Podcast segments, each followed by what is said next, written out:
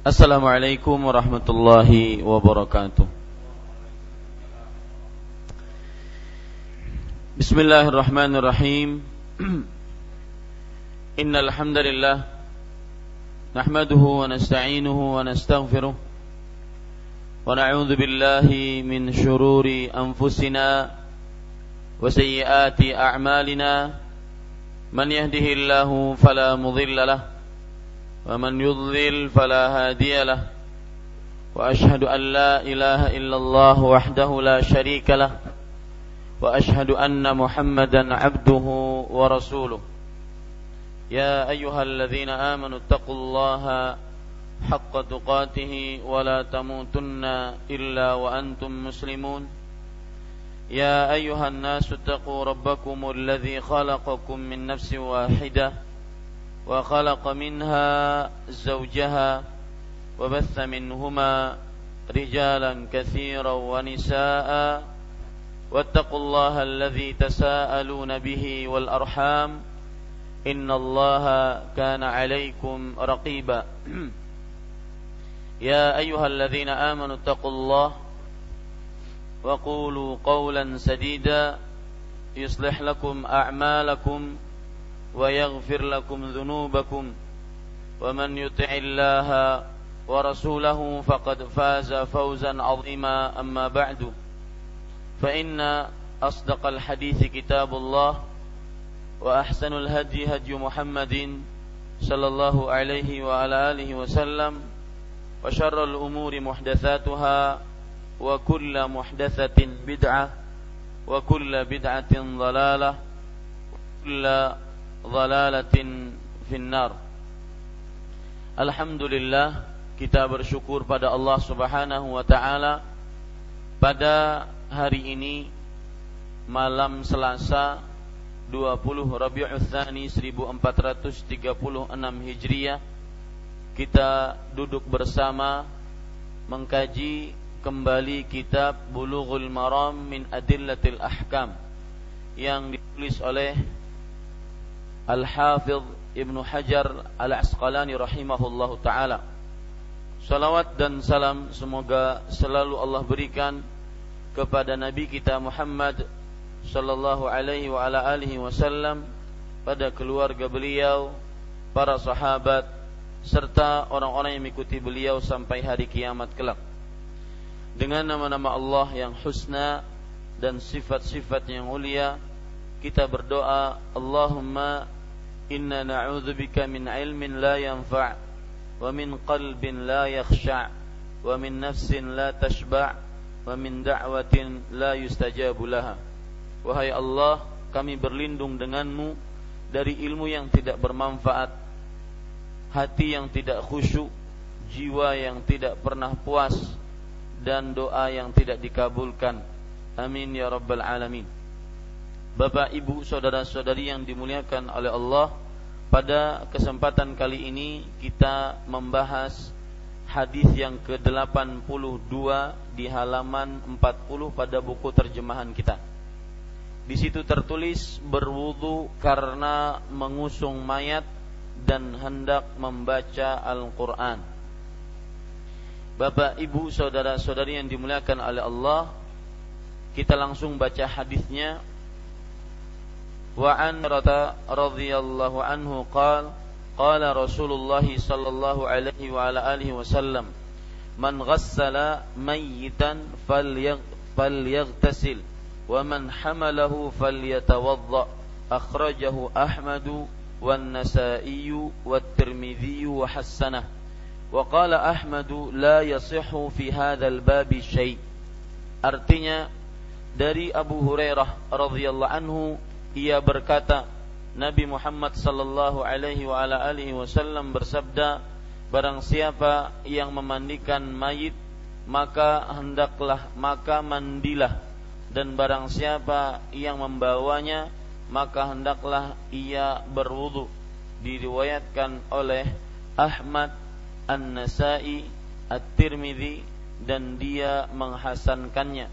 Ahmad rahimahullahu ta'ala berkata, hadis ini tidak sah dalam masalah ini. hadis ini tidak sah dalam masalah ini. Bapak ibu saudara-saudari yang dimuliakan oleh Allah subhanahu wa ta'ala, poin pertama yang ingin kita bahas pada hadis ini adalah seperti biasa biografi perawi yang meriwayatkan hadis ini, yaitu Abu Hurairah radhiyallahu anhu, dan sudah sering terlewat pada kita biografi Abu Hurairah radhiyallahu anhu. Nama asli beliau Abdurrahman bin Sakhar Ad-Dawsi. Abdurrahman bin Sakhar Ad-Dawsi rahimahullah radhiyallahu anhu. Kemudian Bapak Ibu saudara-saudari, kita langsung kepada arti dari hadis ini atau makna hadis ini sebagai poin yang kedua. Dari Abu Hurairah radhiyallahu anhu, dia berkata, Nabi Muhammad sallallahu alaihi wa alihi wasallam bersabda, "Man ghassala mayyitan", barang siapa yang memandikan mayit. Di sini Bapak Ibu saudara-saudari yang dimuliakan oleh Allah Subhanahu wa taala, memandikan mayat, mayat di sini mencakup mayat orang dewasa dan mayat orang kecil, garis bawahi itu, ya. Mayat di sini mencakup orang dewasa dan anak kecil, ya. Kemudian Bapak Ibu saudara-saudari yang dimuliakan oleh Allah, barang siapa yang memandikan mayat. Memandikan dalam hukum Islam, memandikan mayat, maka mayat dimandikan hukumnya wajib. Mayat dimandikan hukumnya wajib.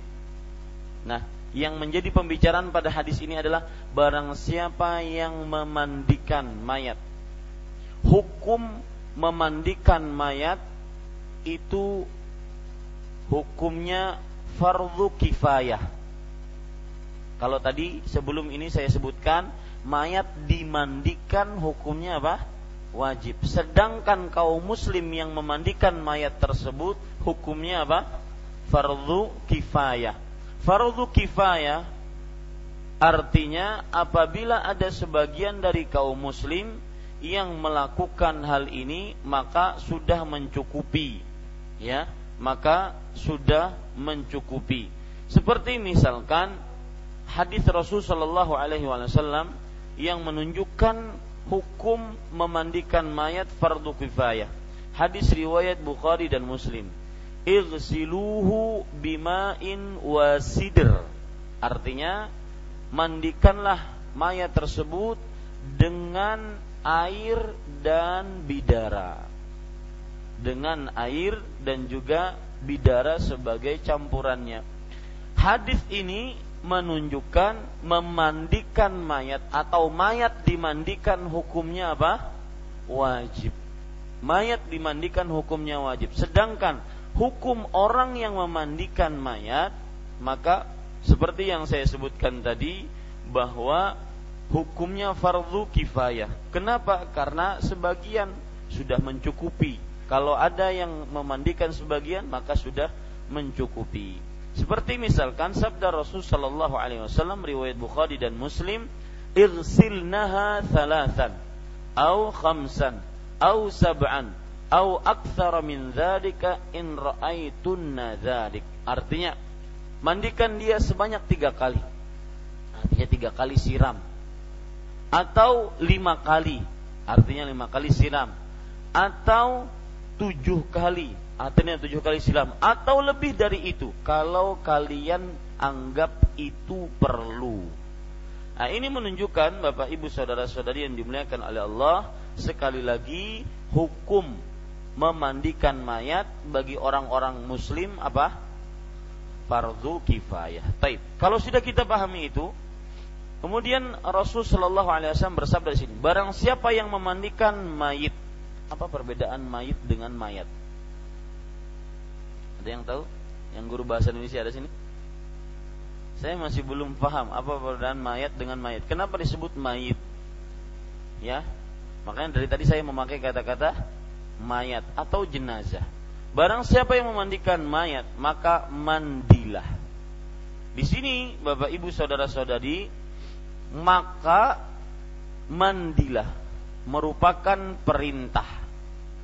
Merupakan apa? Perintah. Berarti yang memandikan mayat diperintahkan untuk mandi setelahnya. Dan sering kita sebutkan bahwa asal hukum perintah menunjukkan kepada kewajiban. Asal hukum perintah menunjukkan kepada kewajiban. Jadi asalnya, ini catat dulu asalnya, nanti kita bicarakan secara hukum fikihnya. Terjadi beberapa perbedaan pendapat di antara ulama. Asalnya merujuk kepada hadis ini, maka yang memandikan mayat wajib mandi asalnya. Ya, nanti kita akan bahas pada poin selanjutnya hukum dan pelajaran yang kita bisa ambil dari hadis ini. Baik, dan barang siapa yang membawanya maka hendaklah ia berwudu. Barang siapa yang membawanya, membawanya maksudnya mengusungnya, menggotongnya. Termasuk di dalamnya walau sedikit saja. Misalkan habis disolati, ya, kemudian dibawa ke tempat, ke mobil jenazah. Nah, ini sama mengusung. Tidak mesti harus membawanya tersebut sampai ke kuburan. Hukum barang siapa yang membawanya walau sebentar, walau sedikit saja, tidak harus sampai ke kuburan, maka hendaknya ia berwudu. Di sini pun ya, perintah, maka berwudulah. Kalau terjemahannya yang lebih bagus, maka berwudulah. Ya, mungkin dikasih garis bawah, terjemahannya yang lebih tepat, maka berwudulah. Seperti di atas, maka mandilah. Ini juga maka berwudulah. Ya. Nah, di situ kan terjemahannya maka hendaknya ia mandi, seakan-akan ada tingkatan. Kalau cuma membawa, maka wudunya pun tidak diwajibkan. Siapa yang hendak saja, ya, maka lebih baik kita terjemahkan maka berwudulah. Apa? Maka berwudulah. Baik.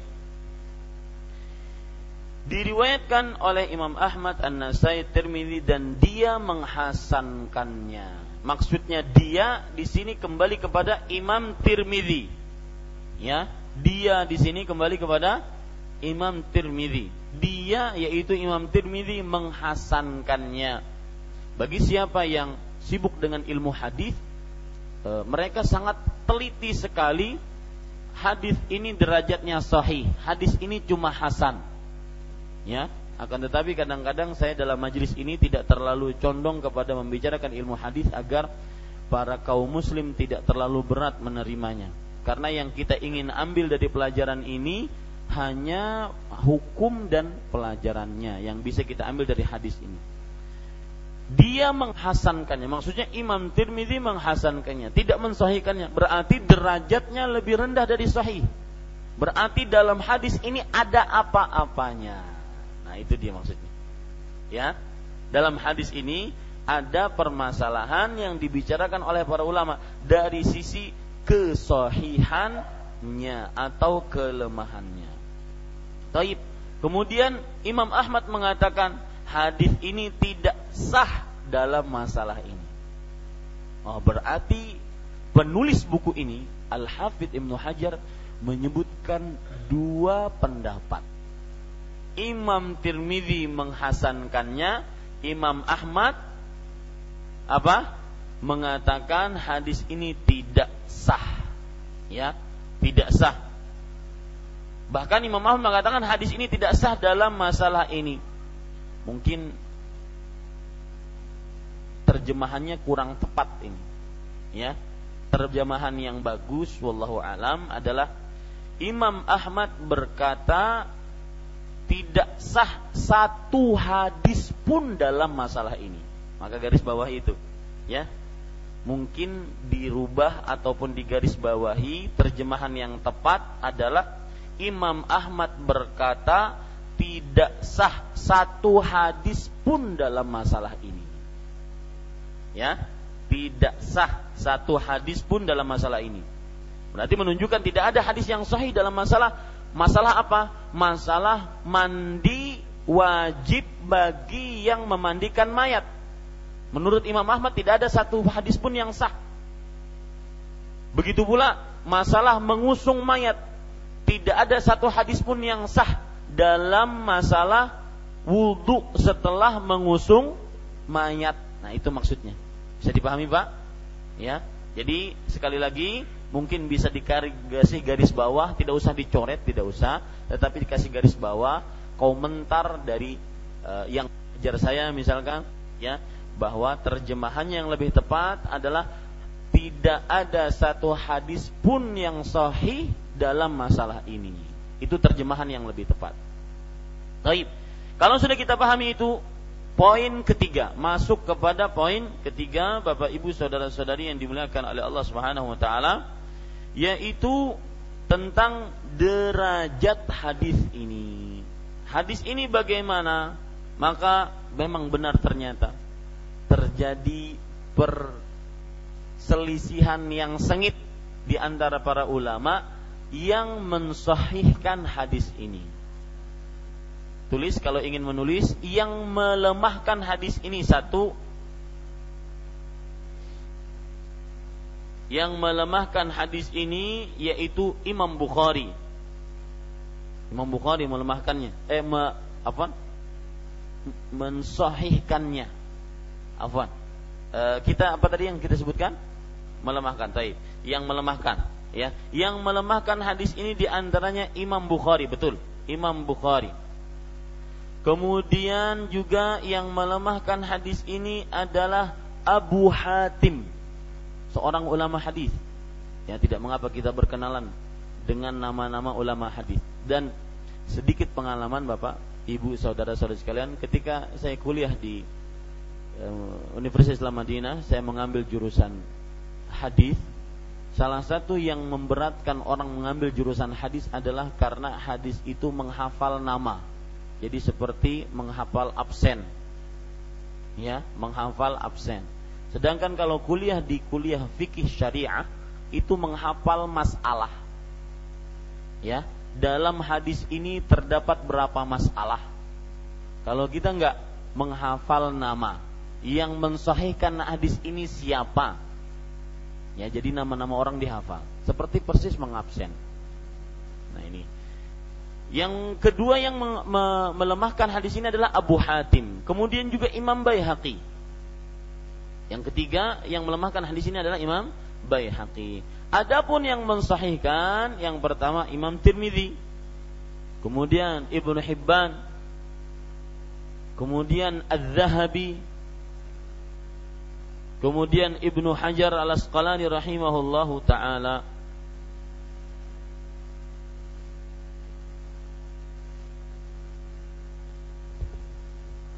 Kalau ingin boleh ditambah, tadi yang melemahkan hadis ada tambahannya Imam Ahmad, seperti yang kita sebutkan di atas. Ya, Imam Ahmad yang melemahkan hadis ini, beliau mengatakan la yasihhu fi hadzal babi syai'. Tidak ada satu hadis pun sahih di dalam bab ini, dalam masalah ini. Ini Imam Ahmad melemahkan hadis ini. Yang jelas Bapak Ibu saudara-saudari yang dimuliakan oleh Allah Subhanahu wa taala, wallahu a'lam, Bapak Ibu saudara-saudari, saya lebih condong kepada pendapat ulama-ulama yang mensahihkan hadis ini, disebabkan karena saking banyaknya riwayat-riwayat yang mensahihkannya. Ya, disebabkan karena saking banyak riwayat-riwayat yang menolongnya. Jadi dia lemah pada satu sisi, tapi ada kawan-kawannya lain yang menguatkannya sehingga dia menjadi sahih. Dan ini juga dikuatkan oleh Imam Nawawi, kemudian Imam Az-Zahabi, ya, kemudian Al-Hafidh Ibn Hajar, yang ahli-ahli dalam masalah pensahihan dan pelemahan hadis. Taib. Itu poin ketiga. Poin keempat, hukum dan pelajaran dari hadis ini. Hukum dan pelajaran dari hadis ini. Bapak ibu saudara-saudari yang dimuliakan oleh Allah Subhanahu wa taala, hukum dan pelajaran dari hadis ini adalah yang pertama, hadis ini menunjukkan wajibnya mandi bagi yang memandikan mayat. Hadis ini menunjukkan wajibnya mandi bagi yang memandikan mayat. Berdasarkan keumuman hadis ini, perintah di situ, man ghassala maitan falyaghtasil. Ya. Ini para ikhwan yang dirahmati oleh Allah Subhanahu wa taala. Dan Bapak Ibu saudara-saudari yang dimuliakan oleh Allah, akan tetapi, catat, akan tetapi kebanyakan para ulama berpendapat hanya dianjurkan saja. Akan tetapi kebanyakan para ulama berpendapat hanya dianjurkan saja. Maksudnya hanya dianjurkan mandi, tidak wajib. Bagi siapa yang memandikan mayit, seperti Hafizahullah, Kasyifullah, mudah-mudahan beliau istiqamah, memandikan, selalu memandikan mayit. Menurut pendapat kebanyakan para ulama, hanya dianjurkan mandi, bukan apa? Wajib. Ini pendapat siapa kebanyakan ini maksudnya? Pendapat imam yang tiga, Imam Malik, Imam Ahmad, Imam Ash-Shafee. Dan ini pendapat yang lebih saya pikir, lebih condong ke sana. Ya? Saya lebih memilih bahwa hanya dianjurkan. Artinya, kalau Kasaifullah misalkan memandikan mayat, kemudian tidak cukup waktu azan, kemudian langsung berwudu saja, langsung sholat berjamaah, maka sah tidak? Sah. Karena kalau kita katakan wajib, wajib mandi, maka pada saat itu apa? Tidak sah. Ya, karena belum mandi, dikategorikan sama dengan orang yang junub. Nah, ini dia. Ya, itu perbedaan yang sangat mencolok kalau seandainya apa? Mengatakan wajib dan tidak wajib. Itu, makanya ini permasalahan penting. Bagi siapa yang berpendapat wajib, maka wajib mandi, kalau tidak, tidak sah sholatnya. Berdosa dia mandi dalam keadaan belum sholat dalam keadaan belum mandi setelah memandikan mayat. Taib. Wallahu alam, saya lebih condong kepada pendapat yaitu apa? Hanya dianjurkan. Dan ini pun pendapat jumhur, Imam Malik, Imam Ahmad, dan Imam siapa? Syafi'i rahimahullahu ta'ala. Ustaz, ada yang bertanya, kenapa itu kan perintah, kenapa turun menjadi? Ya, perintah menunjukkan kepada kewajiban, kenapa turun menjadi dianjurkan? Padahal setiap kali kadang-kadang menguatkan pendapat kalau perintah wajib. Maka jawabannya ada sebab. Yang pertama sebabnya dikatakan oleh Ibnu Muflih, seorang ulama mazhab Hambali, mengatakan bahwa apabila di dalam sebuah hadis ada permasalahan, artinya hadis ini dipermasalahkan oleh para ulama dari sisi sahih atau tidak sahih. Nah, sekarang hadis ini yang kita baca dipermasalahkan enggak oleh para ulama? Nah, itu dia. Jika hadis tersebut terdapat kelemahan dan menunjukkan kepada kewajiban, maka dia turun dari wajib menuju sunnah. Nah, ini kaidah, tulis kaidah ini, ya. Mencatatnya begini. Perintah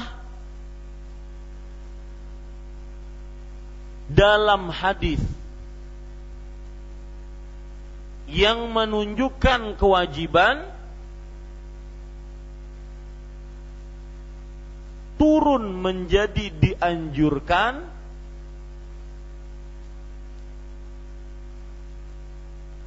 jika hadisnya terdapat kelemahan. Saya ulangi, perintah dalam hadis yang menunjukkan kewajiban turun menjadi dianjurkan jika hadisnya terdapat kelemahan. Tulis dalam tanda kurung kaidah dari Ibnu Muflih. Ya, kaidah dari Ibnu Muflih di dalam kitab An-Nukat Al-Muharrar. Baik para ikhwah yang dirahmati oleh Allah Subhanahu wa taala. Dan ternyata subhanallah ada, sudah catat kaidahnya, itu penting kaidah itu, ya. Karena selama ini yang kita kenal adalah apabila ada perintah pasti menunjukkan kepada kewajiban. Selalu seperti itu. Cuma sekarang kita tahu ada tambahan ilmu. Kalau ada perintah menunjukkan kewajiban, tetapi ternyata perintahnya dari hadis yang lemah, maka dia tuh turun menjadi dianjurkan saja. Ternyata walhamdulillah pendapat ini ada penguatnya. Bahwasanya memang hanya dianjurkan bagi siapa yang memandikan mayit untuk mandi, hanya dianjurkan. Penguatnya bagaimana? Penguatnya ada riwayat dari sahabat. Nah, ini yang namanya bermanhaj salaf. Artinya apa? Memahami hadis, ayat Al-Qur'an dengan pemahaman siapa? Para salafus salih. Lihat para salafus salih diriwayatkan oleh Imam Ad-Daruqutni, ya, bahwa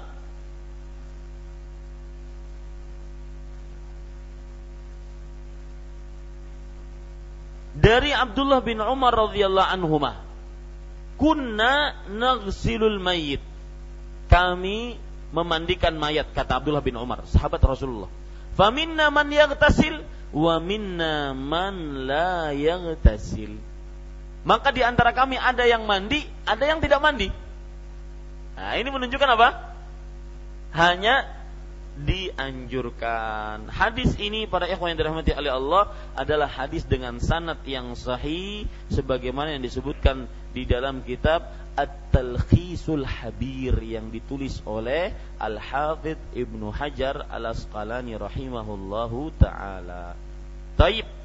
Bapak Ibu saudara-saudari yang dimuliakan oleh Allah Subhanahu wa taala. Kemudian permasalahan selanjutnya yang ingin kita bahas dari hadis ini adalah apa hikmah dari memandikan mayat? Apa hikmah dari mandi setelah memandikan mayat? Nah, itu dia. Ingat, sebelum saya lanjutkan, semua kata mandi di dalam Al-Qur'an atau hadis Rasul sallallahu alaihi wasallam, jika ada perintah atau anjuran mandi, maka mandi yang kita maksud di sini apa? Mandi seperti mandi dari junub, ya, bukan mandi buru-buru selesai, enggak, mandi seperti mandi dari junub. Nah, itu diingat. Sekarang poin yang kedua tadi yang saya sebutkan, apa hikmah dari mandi setelah memandikan mayat, atau dari anjuran mandi setelah memandikan mayat? Apa hikmahnya, Pak? Kira-kira ada yang mungkin mengira-ngira gitu, ya? Karena yang saya dapatkan pun di sini tidak ada dalil, hanya sebatas hikmah. Dalam artian mungkin karena sebab itu dianjurkan mandi. Kira-kira apa sebabnya? Mungkin karena ada najis dari yang keluar dari siapa? Dari si mayat. Akramakumullah. Ada adab orang Arab, Pak, sedikit menyimpang. Saya senang sekali adab ini. Mudah-mudahan kita bisa amalkan, dan ini pun bisa diamalkan di daerah timur kita ini, yaitu mereka itu kalau menyebutkan yang kotor-kotor mereka mengatakan akramakumullah. Seperti misalkan menyebutkan kata babi, kata anjing, hadza kalbun akramakumullah, ini anjing, semoga Allah Subhanahu wa taala memuliakan kamu. Artinya ini kotor, kamu mulia. Nah, ini adab di sana seperti itu, ya. Sama kayak kita menyebutkan mohon maaf kotoran, ya, mohon maaf kentut, kotoran manusia, akramakumullah. Nah, kalau kita kan di sini mohon maaf, kan biasa seperti itu, ya. Nah, Kalau di sana doa, semoga Allah memuliakan engkau. Ini salah satu kebiasaan orang Arab. Baik, Bapak Ibu saudara-saudari yang dimuliakan oleh Allah Subhanahu wa taala, pertama, hikmah pertama yang disebutkan oleh para ulama, kenapa dianjurkan mandi setelah memandikan mayat? Yaitu, nah, kalau ingin mencontoh tadi, akramakumullah, jangan tersalah-salah. Hendak mencontoh tapi salah ini. Akramakumullah. Ya. Baik, ulun tulis. Bahasa Arabnya semoga al-akramakumullah.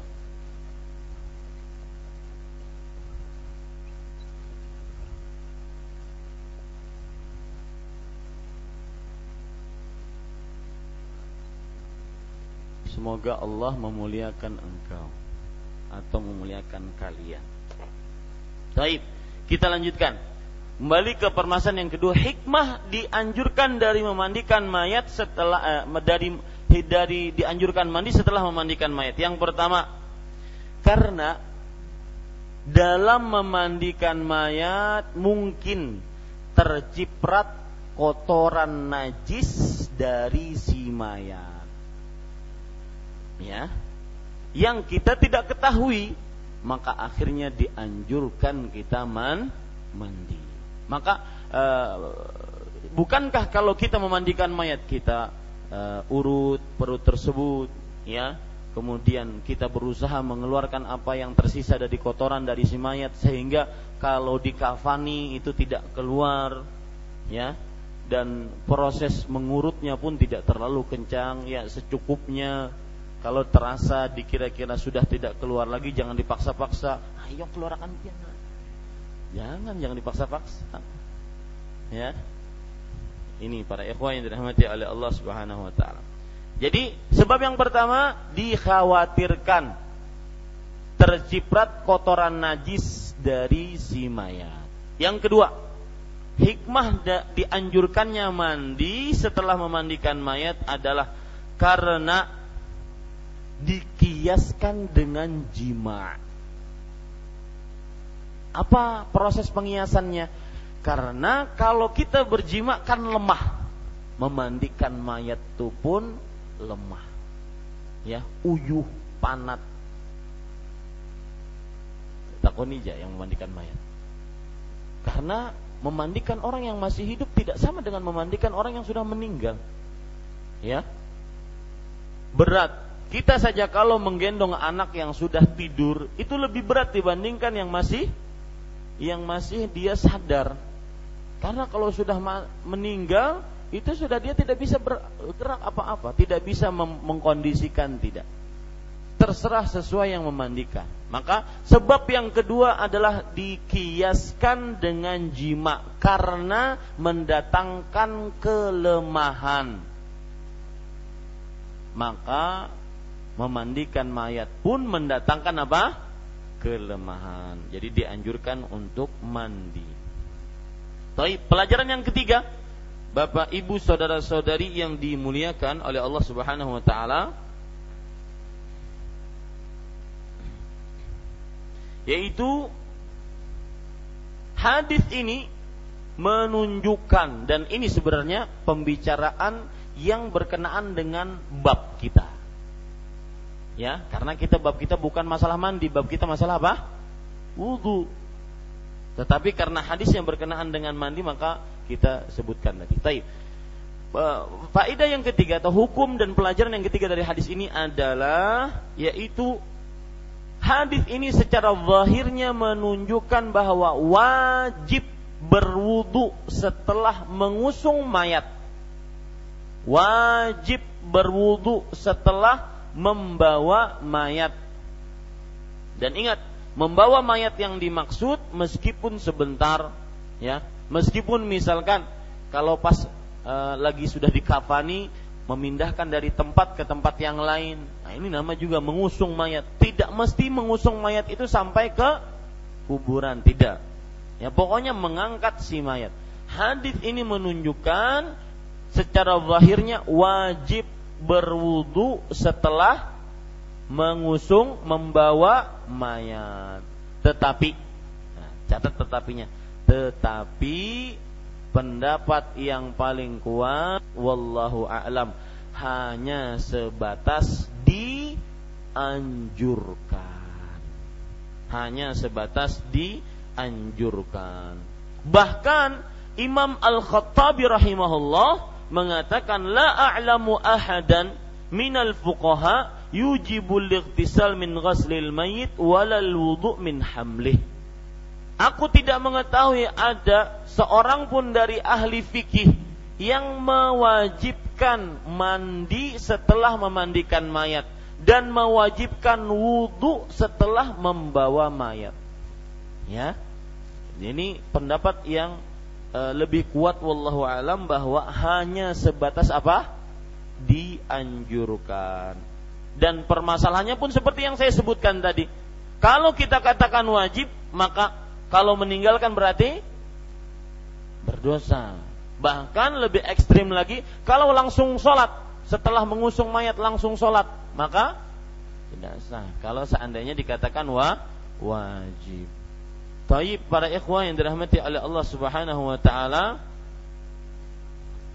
Bahkan inilah pendapat juga yang dikuatkan oleh Imam Ibn Baz rahimahullah, ulama Islam di abad kontemporer ini, yaitu abad ke-15 Hijriah ini. Beliau mengatakan bi annahu la yustahabbul wudu' min hamlil mayyit li anna dzalika yahtaju ila dalil, bahwa tidak dianjurkan untuk berwudu, atau maksudnya tidak diwajibkan untuk berwudu karena membawa mayat, karena hal itu butuh dalil.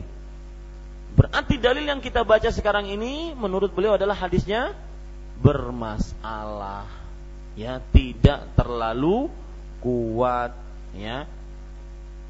Dan beliau mengatakan fa in tawaddu'a fa huwa min babi tajdidil wudu. Kalaupun orang setelah memandikan mengangkat mayat dia ingin berwudu, maka itu hanya sebatas sebagai memperbaharui wudu, bukan karena wajib. Paham ini? Ya, azan. Silakan. Ya, kita lanjutkan Bapak Ibu saudara-saudari, satu lagi terakhir faidah dan hukum serta pelajaran dari hadis ini, yaitu permasalahan siapakah yang memandikan mayat. Meskipun bab kita sekarang bab wudu, tidak mengapa kita melebar sedikit. Siapakah yang memandikan mayat? Maka para ulama mengatakan asal hukum memandikan mayat adalah laki-laki memandikan mayat lelaki, perempuan memandikan mayat perempuan. Itu asal hukumnya. Laki-laki yang sudah baligh dimandikan oleh laki-laki juga. Perempuan yang sudah balighah dimandikan oleh juga perempuan juga. Ya, tidak boleh bercampur. Kecuali, nah ada pengecualian, kecuali suami istri. Maka boleh mereka untuk memandikan pasangan yang satu dengan pasangan yang lainnya. Artinya suami istri boleh memandikan satu dengan yang lainnya. Berdasarkan ayat surat Al-Mu'minun ayat 5-6. Allah berfirman, "Walladzina hum li furujihim hafizun illa 'ala azwajihim aw ma malakat aymanuhum." Artinya, dan orang-orang yang beriman sifatnya adalah orang yang menjaga kemaluannya, kecuali terhadap istrinya atau budaknya. Di sini menunjukkan bahwa seorang istri tidak ada pantangan aurat di hadapan suaminya, hidup atau mati. Seorang suami tidak ada pantangan aurat di hadapan istrinya, hidup atau mati. Nah, ini juga berlaku kepada anak dan ibu. Anak perempuan dengan bapak nggak boleh. Meskipun mahram tidak boleh. Kenapa? Karena tadi yang diperbolehkan tidak ada pantangan dalam aurat hanya suami istri. Maka termasuk uquq, termasuk durhaka kepada orang tua ketika anak laki-laki memandikan mayat ibunya, kecuali kalau sebelumnya tidak tahu, ya, karena melihat aurat ibunya. yang diharamkan untuk dilihat, ya, ini tidak diperbolehkan. Begitu juga anak perempuan memandikan anak, memandikan bapaknya, ini tidak diperbolehkan. Ya, apalagi saudara memandikan saudara, ini bahaya juga, tidak diperbolehkan. Saudara perempuan memandikan saudara laki atau sebaliknya, ini juga tidak diperbolehkan. Adapun jika anak tersebut masih atau jika mayat tersebut masih berumur 7 tahunan, maka tidak mengapa untuk dimandikan oleh lelaki ataupun perempuan. Karena kenapa? Karena dia belum balik. Baik. Alhamdulillah, selesai. Itu hadis yang ke-82. Kita masuk kepada hadis yang ke-83. وعن أبي عبد الله ابن أبي بكر رضي الله عنه أن في الكتاب الذي كتبه رسول الله صلى الله عليه وعلى آله وسلم لعمر بن حزم ألا يمس القرآن إلا طاهر رواه مالك مرسلا ووصله النسائي وابن حبان وهو معلول. Artinya dari Abdullah bin Abi Bakar radhiyallahu anhu bahwa dalam kitab terdapat tulisan, nanti terjemahannya agak keliru, nanti saya tulis, kita betulkan. Dalam kitab terdapat tulisan yang ditulis oleh Rasul sallallahu alaihi wasallam kepada Amr bin Hazm, janganlah menyentuh Al-Qur'an kecuali orang yang bersuci. Diriwayatkan oleh Malik secara mursal, dimausulkan oleh An-Nasa'i serta Ibnu Hibban, dan hadis ini ada cacatnya. Taib. Bapak, ibu, saudara-saudari yang dimuliakan oleh Allah, poin pertama dari hadis ini adalah biografi sahabat yang meriwayatkan hadis ini. Beliau adalah Abdullah bin Abi Bakar.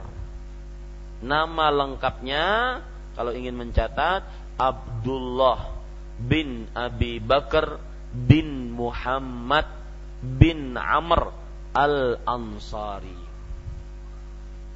Ya, menghafal nasab itu menarik, Pak. Ya.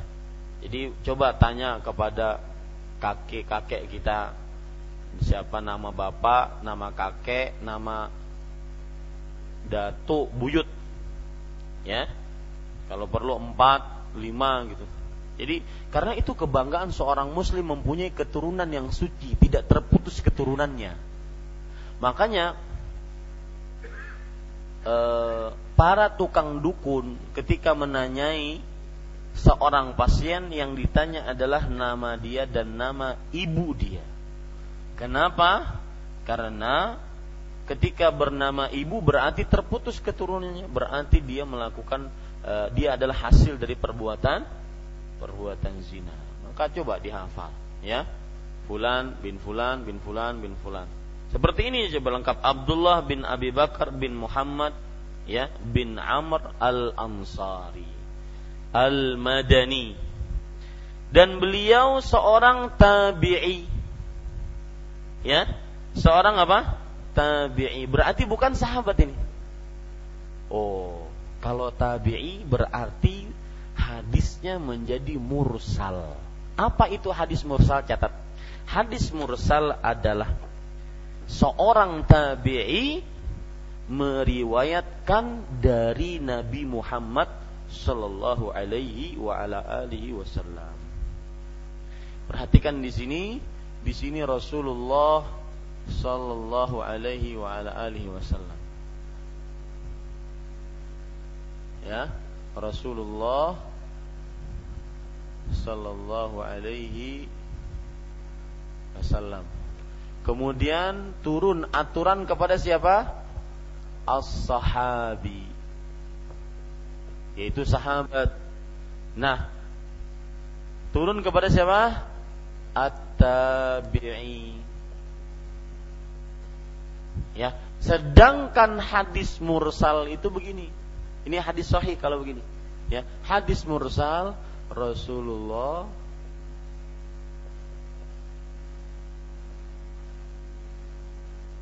alaihi wasallam, kemudian langsung kepada siapa? Tabi'i. Jadi pengertian hadis mursal apa? Hadis yang diriwayatkan oleh tabi'i meriwayatkan langsung dari Rasulullah. Mungkin enggak? Enggak mungkin. Kenapa? Karena seorang tabi'i tidak bertemu dengan siapa? Rasul. Berarti terdapat kelemahan enggak? Nah, itu. Makanya hadis mursal itu tergolong hadis yang lemah. Ya, hadis yang lemah. Kenapa? Karena tabi'i enggak pernah bertemu dengan Rasulullah. Masa menceritakan tentang Rasulullah? Ya. Ini dia. Seperti misalkan ulun tidak pernah bertemu dengan Syekh Muhammad Arsyad Al-Banjari. Syekh Muhammad Arsyad Al-Banjari begini-begini, padahal saya tidak pernah melihatnya. Nah, ini menunjukkan bahwasanya mursal itu adalah tabi'i meriwayatkan dari Rasulullah. Itu namanya mursal, ya. Taib, perhatikan hadis ini baik-baik. Berarti beliau seorang tabi'i dan beliau seorang thiqah. Thiqah, tulisan thiqah itu ya.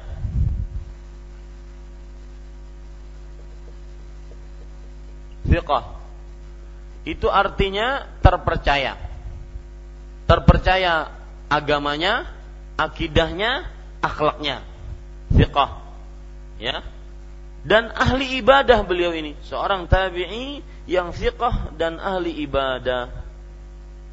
Meninggal pada tahun 135 Hijriah. Ya. Meninggal pada tahun 135 Hijriah. Yaitu sekitar, Bapak Ibu saudara-saudari, tentang Abdullah bin Abi Bakar rahimahullahu taala. Taib, Bapak Ibu saudara-saudari yang dimuliakan oleh Allah Subhanahu wa taala, kita lanjut kepada poin kedua, makna dari hadis ini. Dari Abdullah bin Abi Bakar rahimahullahu taala bahwa dalam kitab terdapat tulisan yang ditulis oleh Rasulullah sallallahu alaihi wa alihi wasallam. Maksudnya terjemahannya mungkin seperti ini, yang lebih ini, sesungguhnya di dalam surat yang ditulis oleh Rasulullah kepada Amr bin Hazm. Nah, mungkin dikasih footnote ya. Kan di situ tertulis dari Abdullah bin Abi Bakar meriwayatkan bahwa di dalam surat, kitab di situ maksudnya apa? Surat. Ya. Di dalam surat yang ditulis oleh Rasulullah. Jadi terdapat tulisan itu nggak perlu, ya. Terdapat tulisan itu kata-kata, lihat nggak? Ada di dalam buku terjemahan ada, ya. Terdapat tulisan itu tidak perlu itu. Cukup dengan bahwa di dalam surat yang ditulis oleh Rasulullah Sallallahu Alaihi Wasallam kepada Amr bin Hazm. Nah itu cukup, ya. Tertulis apa? Janganlah menyentuh Al-Quran kecuali orang yang bersuci. Lihat di sini. Ini kan poin penjelasan hadis. Abdullah bin Abi Bakar yang beliau tabi meriwayatkan dari Rasulullah bahwasanya surat Rasulullah kepada Amr bin Hazm, padahal beliau belum pernah bertemu siapa? Rasulullah. Nah, di sini letak nanti lemahnya. Ya. Surat Rasulullah kepada Amr bin Hazm apa? Jangan menyentuh Al-Quran. Al-Quran yang dimaksud adalah sesuatu, catat ini ya, Al-Quran, kata-kata Al-Quran. Jangan menyentuh Al-Quran. Al-Quran yang dimaksud adalah sesuatu yang tertuliskan Al-Quran. Sesuatu yang tertuliskan Al-Quran. Jadi apapun, kertaskah, apalagi yang ditulisi Al-Quran biasanya, kainkah, apalagi buletinkah, apalagi buletin sama aja kertas kah? Mau ulun mengikuti pian semua. Apalagi kulitkah, kayukah, ya, apalagi daun yang keringkah, ya, segala macam yang tertuliskan di dalamnya apa? Al-Quran. Nah ini maksud janganlah menyentuh Al-Quran. Maksudnya benda yang tertuliskan padanya ayat-ayat apa? Al-Quran, kecuali orang yang bersuci. Maksud kecuali orang yang bersuci ada dua macam, ya. Yang ini nanti menimbulkan perbedaan pendapat di antara para ulama. Maksud orang yang bersuci ada dua macam. Yang pertama yaitu apa? Mukmin. Yang kedua yaitu suci dalam keadaan berwudu, dalam keadaan suci dari hadas kecil atau besar. Oh, kawajaklah menurut Imam, bacalah. Hendak jadi dokter kada jadi. Ya. Apa maksudnya? Maksud orang yang bersuci, maksudnya yang pertama mukmin. Berarti ini. Nanti kita akan tulis juga, berarti meskipun dia tidak berwudu, selama dia mukmin masih boleh memegang Al-Qur'an. Ya? Berarti yang enggak boleh megang siapa menurut pendapat ini? Orang kafir. Ya, satu. Maksud orang yang bersuci, maksudnya suci dalam keadaan hadas atau dari hadas kecil atau besar. Maksudnya berarti yang tidak berwudu, tidak junub, itu yang boleh memegang mushaf. Berarti orang yang tidak suci dalam artian tidak berwudu dan tidak dalam keadaan hadas atau dalam keadaan junub atau dalam keadaan belum berwudu, maka boleh tidak? Tidak boleh. Ini menurut pendapat yang kedua. Paham nggak ini? Bisa dipahami ya? Baik. Kita tulis ini dulu. Maksud orang yang bersuci ada dua macam, yaitu mukmin yang pertama, yang kedua suci dari hadas kecil atau hadas besar. Kedua pendapat ini berbeda-beda apanya? Hukumnya. Kedua pendapat ini nantinya kalau kita mengambil pendapat pertama akan hukumnya beda. Kalau pendapat kedua juga hukumnya apa? Beda. Taib. Sebelum kita menulis yang lain, maka pendapat yang pertama, maksud orang yang suci di sini adalah mukmin. Maksudnya berarti yang berhak memegang mushaf hanya orang mukmin muslim. Orang kafir diharamkan untuk memegang mushaf. Maksudnya pula meskipun dia tidak berwudu selama dia mukmin, maka boleh tidak? Boleh, berdasarkan pendapat yang pertama. Ya, berdasarkan pendapat yang pertama. Mereka mengatakan apa? Dalilnya apa? Rasulullah SAW bersabda, "Innal mu'min la yanjus." Orang beriman itu tidak najis. Ya, orang beriman tidak najis. Jadi kata-kata tahirun, suci di sini adalah maksud mereka kecuali orang yang beriman. Jadi meskipun seorang beriman tidak dalam keadaan wudu, maka boleh dia memegang mushaf menurut pendapat ini. Taib. Kita tulis yang selanjutnya, yaitu pendapat yang paling kuat adalah, tulis begitu, pendapat yang paling kuat adalah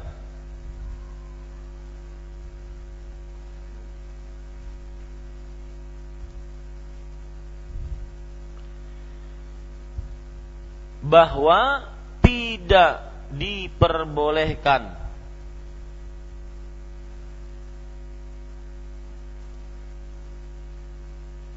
menyentuh Al-Quran kecuali orang yang dalam keadaan suci dari hadas kecil atau hadas besar.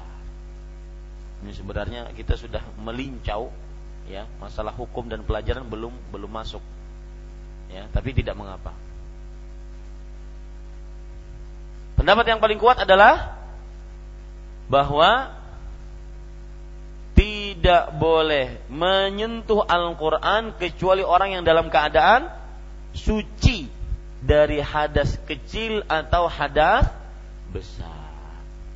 Bapak dalam keadaan, mohon maaf, akramakumullah, kentut, ya, maka nggak boleh menyentuh mushaf. Apalagi, mohon maaf, akramakumullah, dalam keadaan junub, maka tidak boleh menyentuh mushaf. Haram hukumnya. Yang arti haram bernilai apabila ditinggalkan berpahala, dikerjakan berdosa, dan diancam siksa. Ya, bisa dipahami itu. Taib. Bapak ibu saudara-saudari yang dimuliakan oleh Allah Subhanahu wa taala, di sini sudah kita poin kedua tadi, yaitu makna hadis ini diriwayatkan oleh Malik secara mursal tadi. Ya, Imam Malik dalam kitabnya Al-Muwatta meriwayatkan secara apa? Mursal, yaitu tabi'i meriwayatkan langsung kepada siapa? Langsung dari Rasulullah SAW. Ini namanya hadis apa? Mursal. Mursal, bukan futsal.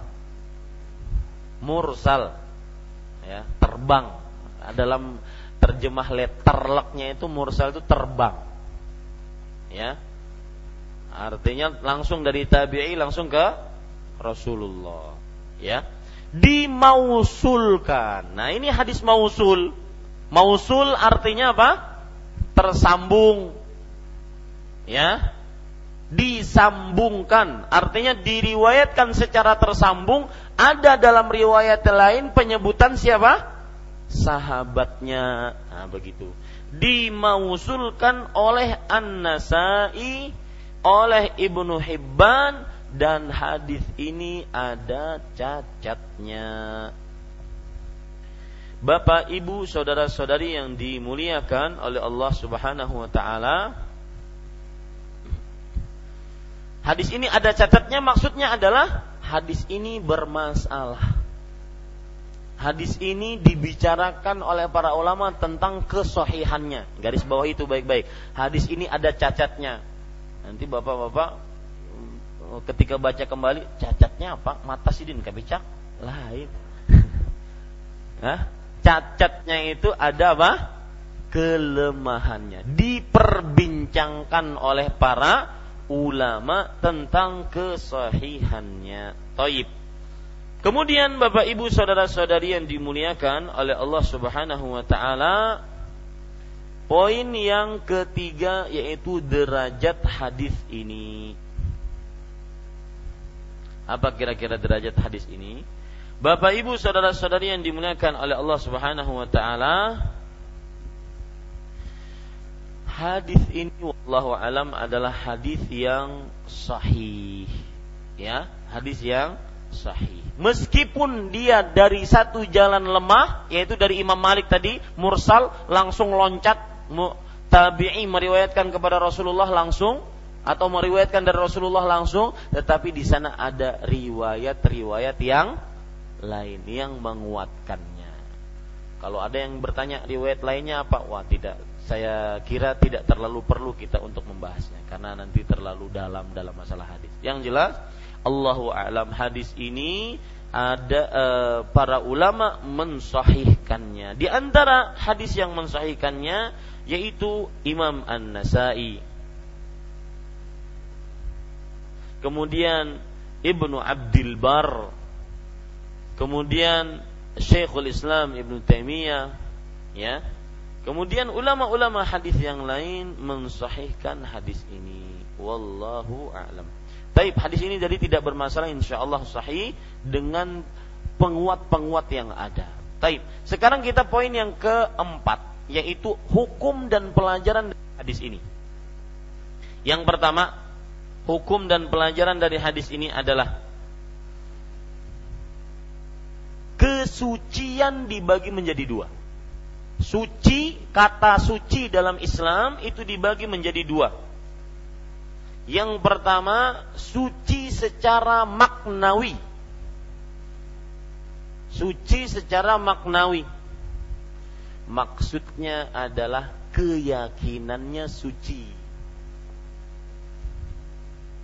Keyakinannya suci, muslim, mukmin, bertauhid. Ya. Karena orang musyrik itu najis. Orang musyrik apa? Najis. Maksudnya najis di sini adalah najis secara maknawi. Kalau Bapak bersentuhan dengan orang musyrik, ya, harus basuh enggak? Karena kotornya, najisnya secara apa? Maknawi. Ya, bukan zatnya, bukan orangnya, tapi maknawi, abstrak, ya. Apa dalilnya? Bahwasanya suci itu yang pertama adalah suci makna, yaitu suci keyakinannya, mukmin, muslim, bertauhid. Tidak seperti dalilnya surat At-Taubah ayat 28. Allah Subhanahu wa taala berfirman, "Innamal musyrikuna najas." Sesungguhnya kaum musyrik itu adalah orang-orang najis. Najis di sini apa? Najis maknawi, yaitu keyakinan mereka yang najis. Baik. Kemudian suci jenis kedua, macam kedua adalah suci secara zat. Boleh ditulis zati atau lahiriah, juga begitu. Suci secara lahiriah, yaitu maksudnya suci dari najis dan ya, suci dari najis dan kotoran. Ya, ini suci jenis kedua, suci dari zat atau suci secara apa tadi? Lahiriah. Yang maksudnya suci dari najis dan kotoran. Seperti misalkan Rasulullah SAW bersabda tentang kucing. Kucing air liurnya suci. Maksudnya apa? Tidak najis. Nabi Muhammad SAW bersabda, "Innaha laysat binajas." Sesungguhnya kucing itu bukan najis. Baik, para ikhwan yang dirahmati oleh Allah Subhanahu wa taala.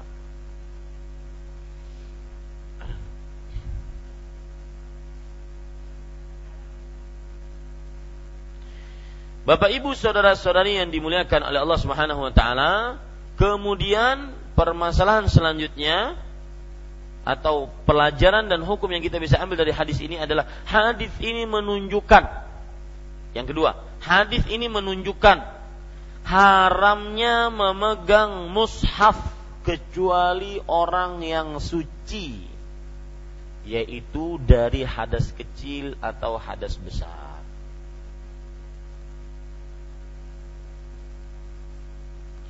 Orang yang suci, yaitu dari hadas kecil atau hadas besar.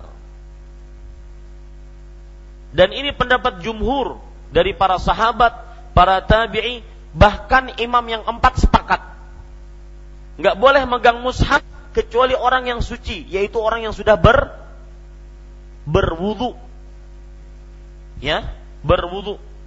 Ini pendapat para sahabat, para tabi'i, bahkan imam yang empat.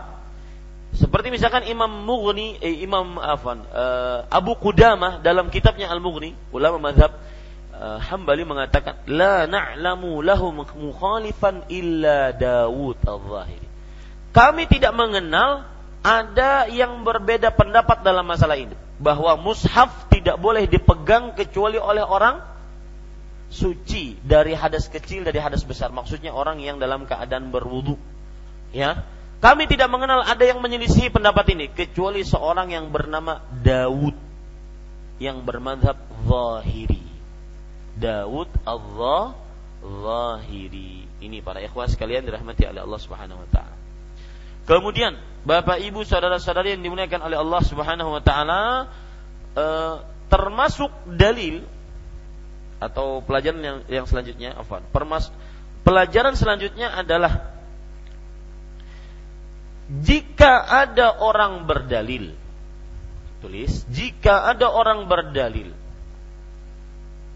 haramnya memegang Al-Quran bagi orang yang tidak suci.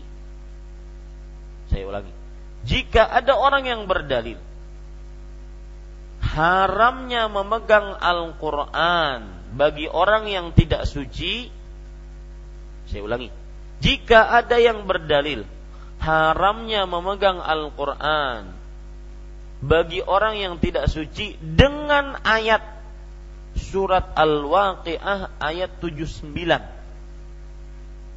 Allah berfirman, la yamassuhu, siapa yang hafal? Yamassuhu illal mutahharun. Surat apa tadi? Al-Waqi'ah ayat 79. Nah, lihat kata-kata al-mutahharun. Ya. Kata-kata al-mutahharun, tidak ada yang menyentuhnya kecuali orang-orang yang suci. Nah, tadi yang Bapak catat dari pertama, jika ada yang berpendapat, berdalil diharamkannya memegang mushaf, memegang Al-Quran bagi yang tidak suci dengan surat Al-Waqi'ah ayat 79 ini, maka, nah tulis, maka pendalilannya kurang atau pendalilannya tidak pada tempatnya. Catat seperti itu. Maka pendalilannya tidak pada tempatnya. Ya. Kenapa demikian, Pak? Karena yang dimaksud tidak ada yang menyentuhnya, nya di sini kembali kepada fi kitabim maknun la yamassuhu illal mutahharun, yaitu lauhul mahfuz, bukan Al-Qur'an. Saya ulangi faedah yang kita catat tadi, jika ada orang berdalil bahwa diharamkan memegang mushaf Al-Quran bagi yang tidak suci dengan surat Al-Waqiah ayat 79, maka pendalilannya tidak pada tempatnya. Kenapa? Karena yang dimaksud menyentuhnya, nya di sini maksudnya adalah apa? Al-Lauhul Mahfuz. Dari mana? Lihat ayat sebelumnya, ayat 78 yang berbunyi fi kitabin maknun, di dalam kitab yang tersimpan, terpelihara. Nah, kitab terpelihara ini maksudnya adalah apa? Al-Lauhul Mahfuz. Bisa dipahami ya, Pak ya? Baik. 6.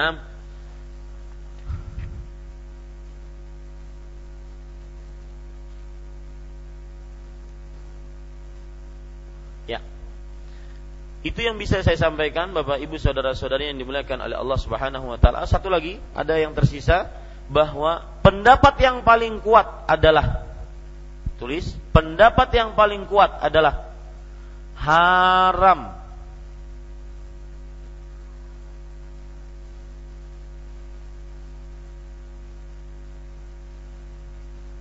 menyentuh mushaf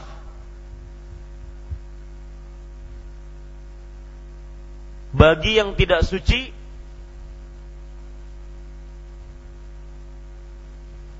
baik mushafnya atau samping-sampingnya atau kulitnya. Ini kan ada koler bana wudu gini, ikuti diganya. Nah, di sini. Ini haram ini. Ya. Oleh pada wuduna di sini. Tetap haram. Ya. Dan subhanallah, wudu itu nikmat sebenarnya, ya. Ini kadang-kadang ada atau pulpen. Nah, di sini. Umma subhanallah. Ya. Wudu sudah selesai. Ya. Kecuali kalau memang orang yang kebiasaan kentut, penyakit mungkin, ya ini ma'zur dia, ya. Ini enggak. Aduh, subhanallah. Ya. Jadi pendapat yang paling kuat dari para ulama adalah haram menyentuh mushaf bagi yang tidak suci, baik mushafnya, kertasnya, ataupun pinggir-pinggirnya, ataupun kulitnya. Nah, ini dijauhi. Ini yang bisa saya sampaikan. Wallahu a'lam wa sallallahu nabiyana Muhammad walhamdulillah rabbil alamin. Silahkan jika ada yang ingin menambahkan atau bertanya. Nah. Ya.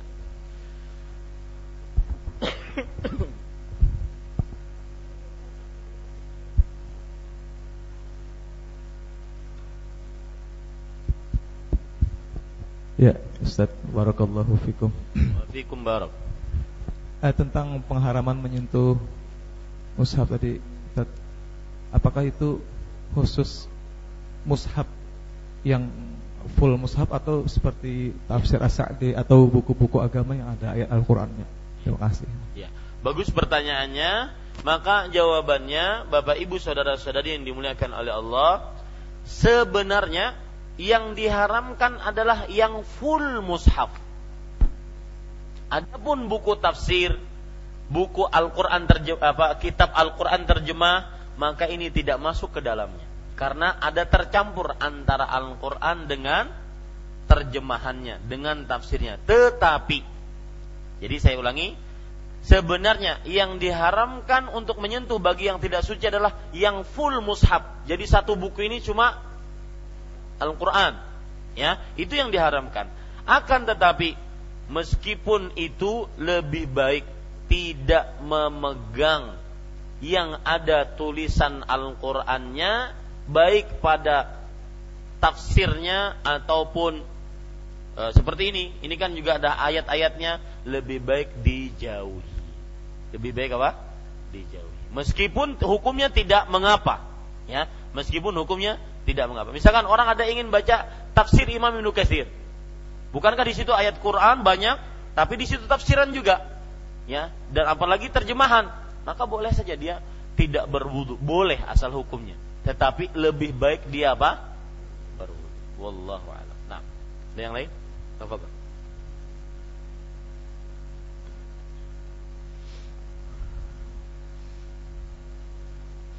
Silakan.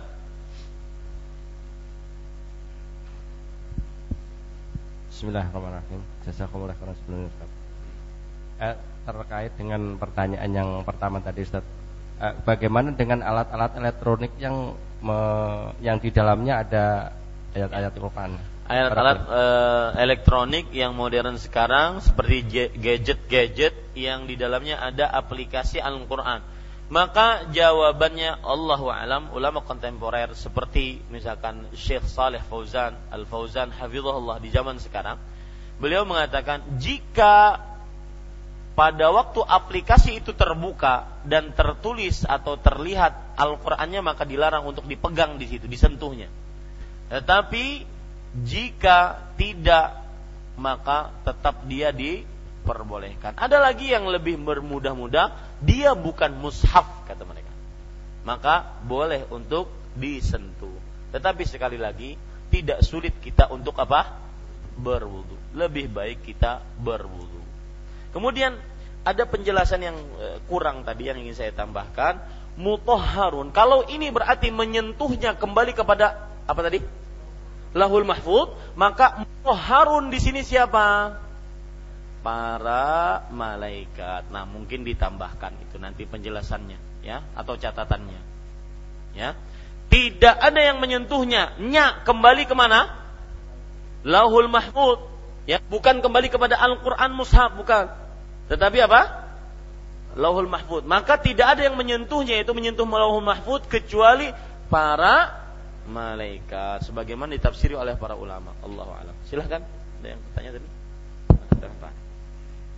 Assalamualaikum warahmatullahi wabarakatuh. Waalaikumsalam. Barakallahu fiik. Kami mau bertanya berkenaan dengan ketika kita sedang membaca Al-Qur'an. Ini sering terjadi, sedang baca Al-Quran sentuh diajak terlalu, sedangkan kita kan itu belum sampai pada akhir ayat, ya. Nah, apa hukumnya, kemudian bagaimana sikap kita. Terima kasih. Assalamualaikum warahmatullahi wabarakatuh. Waalaikumsalam warahmatullahi wabarakatuh. Maka jawabannya, kalau kita sedang membaca Al-Quran di tengah-tengah ayat, kemudian diberikan salam, selesaikan ayatnya. Terutama jika seseorang tidak tahu wakaf yang benar, wakaf yang benar untuk memutuskan bacaan kita dan memberikan menjawab salam orang. Saya ulangi, jawabannya, jika kita membaca Al-Quran di tengah-tengah ayat, kemudian ada orang yang salam, maka lebih baik kita selesaikan sampai ayat berakhir. Ya. Baru kita menjawab salam atau bersalaman dengan orang lain. Terutama lagi kalau kita tidak mengetahui wakaf yang benar, maka wakaf yang paling selamat adalah di akhir ayat. Meskipun kadang-kadang kita perlu toleransi dengan orang tersebut, ya. Misalkan mungkin dipegang, mungkin diapa, agar orang tersebut tidak tersinggung memberikan ucapan salam, kita tidak menjawab, ya, seperti itu. Tapi lebih baik kita lanjutkan sebentar, kemudian kita beri salam. Wallahu a'lam. Nah, ada yang lain? Tafadhol. Bismillahirrahmanirrahim. Mau tanya yang hadis 82, Ustaz. Itu bolehkah kita aplikasikan pada saat seumpama mau mengangkat jenazahnya atau mau memandikan si mayit, itu berwudu dulu gitu seumpama mau ngangkat. Bagus ini. Antum paham enggak pertanyaan ini? Maksud dari waman hamalahu falyatawalla, waman ghassala maitan falyaghtasil. Pertanyaan ini beliau ini jeli, ini disebutkan oleh para ulama semuanya, yaitu barang siapa yang ingin memandikan mayat mandi dulu. Siapa yang ingin membawa mayat wudu dulu. Ya. Boleh enggak kita pahami hadis ini seperti itu? Paham Pak maksudnya? Ya. Jadi seperti ketua divisi rukun kematian kita ini. Ya, Kak Saifullah, hafizahullah taala. Nah, beliau sebelum memandikan, mandi dulu di rumah, baru mandikan. Apakah dipahami hadisnya seperti itu atau tidak? Maka jawabannya wallahu alam, pemahaman seperti ini fihi nazar, artinya bukan pemahaman yang benar, ya, karena maksud dari hadis ini adalah barang siapa yang telah memandikan mayat atau barang siapa yang telah mengusung jenazah, maka lalu setelahnya dia berwudu. Maka di situ ada falyaghtasil. Fa itu kalau dalam bahasa Arab setelah, maka setelahnya bermandi, maka setelahnya berwudu. Silakan Kak Kamil. Untuk yang memegang mushaf tadi, ya, itu kalau kondisi wanita haid atau nifas. Iya, bagus pertanyaannya. Untuk wanita haid dan nifas bagaimana? Maka jawabannya adalah sudah terjawab sebenarnya, yaitu dia tergolong wanita suci atau tidak, orang suci atau tidak? Tidak, karena dia ada hadas kecil atau hadas besar. Maka wanita haid tidak boleh sama sekali memegang mushaf, dan hukumnya tidak boleh ini haram loh ya, yang berarti dikerjakan berdosa dan diancam siksa. Jadi jangan bermudah-mudah ya, jangan bermudah-mudah. Wallahu a'lam. Ada yang di belakang, silakan.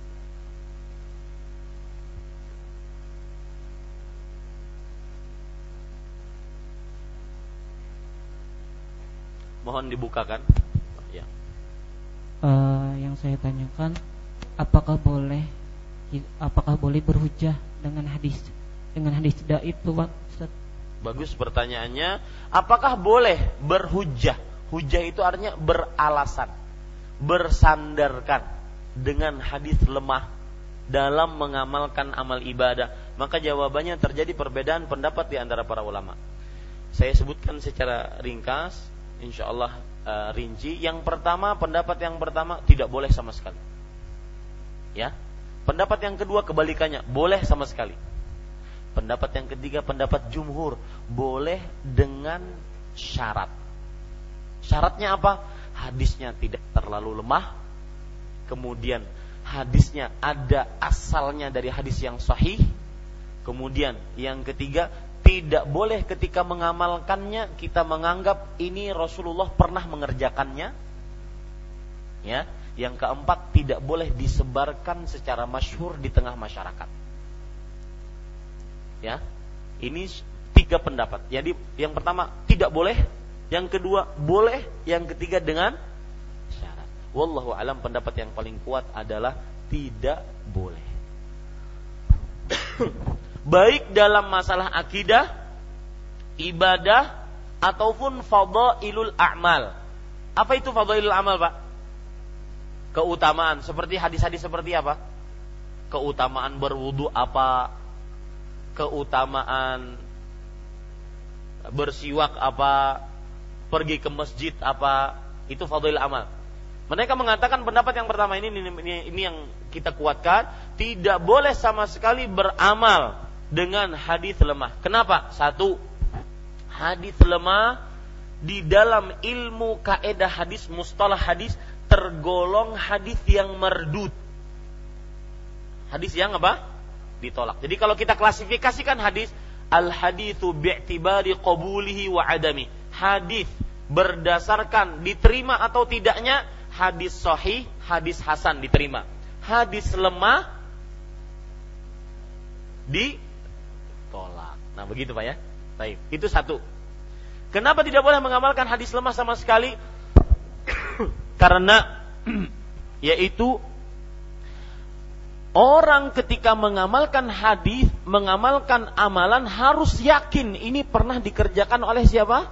Rasulullah. Sedangkan hadis lemah menunjukkan kepada ilmu dhanni, menunjukkan kepada ilmu yang hanya sebagai sangkaan. Mungkin kayaknya pernah Rasulullah mengamalkannya. Nah, ini sebab yang kedua. Sebab yang ketiga, hadis lemah banyak menyebabkan perbuatan bid'ah, mengada-ngada. Ya, ini yang kita bisa sampaikan. Apa yang baiknya dari Allah Subhanahu wa taala, apa yang buruk itu dari saya pribadi. Wassallallahu nabiyana Muhammad walhamdulillahi rabbil alamin. Subhanakallah bihamdik, syadu an la ilaha illa anta astaghfiruka wa atubu ilaik. Wassalamualaikum warahmatullahi wabarakatuh.